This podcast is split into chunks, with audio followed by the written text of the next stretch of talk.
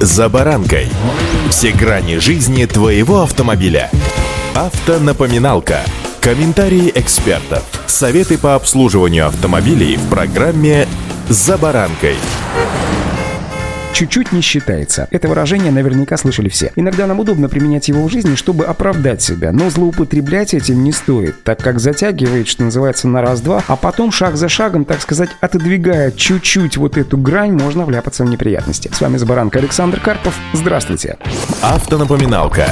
Напомню, что весной этого года в ГИБДД пообещали не штрафовать автомобилистов за мелкие нарушения. Речь идет о праве инспекторов ограничиться устным предупреждением вместо того, чтобы выписывать штраф. Для начала напомню, что считается мелким нарушением правил дорожного движения. Очень общий это правонарушение в области дорожного движения, непосредственно не способствующие совершению дорожно-транспортных происшествий. Например, отсутствие предусмотренных конструкций автомобиля брызговиков или, может быть, стеклоомывателей. Или иные незначительные технические неисправности. Стоит оговориться, что на такой шаг по отказу от фиксации небольших и не влияющих на безопасность нарушений в ручном режиме в ведомстве пошли, чтобы снизить риски социальной напряженности. К тому же при оформлении мелких нарушений инспектор тратит драгоценное время, которого попросту может не хватить на выявление и фиксацию более грубых нарушений. Но большинство водителей и до этого указания сталкивались с инспекторами, которые иногда ограничивались замечаниями за незначительные нарушения. Сами понимаете, что решение о том, оформлять ли нарушение, инспектор все равно принимает в зависимости от опасности действия водителя, так еще и от коммуникации автомобилиста с инспектором. Об этом чуть позже.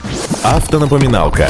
Правда ради стоит отметить, что данные рекомендации не носят нормативный характер, то есть сослаться на конкретные нормы закона при общении с инспектором у водителя не получится. Но очень многое будет зависеть как раз от самого водителя, конечно же, от того чуть-чуть нарушения правил дорожного движения, с чего я сегодня и начал. Если брызговики попадают в ту самую грань чуть-чуть и не считаются, то рассчитывать на то, что инспектор простит вам выезд на встречную полосу движения в нарушении требований разметки или проезд на красный сигнал светофора не стоит. Помните, что самого инспектора могут наказать за то, что он незаконно освободил водителя от административной ответственности. И в назидание попросил водителя включить ближний свет или дневные ходовые огни, вместо того, чтобы выписал 500-рублевый штраф. С точки зрения сотрудников ГИБДД, им важнее выявить нетрезвого водителя или обнаружить злостного нарушителя, чем тратить время на написание, допустим, 20 протоколов за свет в течение смены. Также стоит помнить, что если вы недовольным и грубым тоном требуете у инспектора назвать причину остановки, такое заявление, разумеется, вызовет ответную реакцию, и о снисхождении тут э, вряд ли даже стоит заикаться. Можно же спокойно узнать, что случилось, вежливо поинтересоваться, почему именно вашу машину остановили. Инспектор, как думается мне, спокойно на это ответит. Например, что идет операция по проверке водительских удостоверений. Если же это заявить грубо, то, соответственно, понимаете, какая ответная реакция будет со стороны инспектора. Спросили, почему остановили, попросили удостоверение. Попросить можно по-разному. Настроив против себя инспектора или напротив, расположив. Чувствуете? Спокойствие и только спокойствие. И дипломатия. Это сегодня наше все.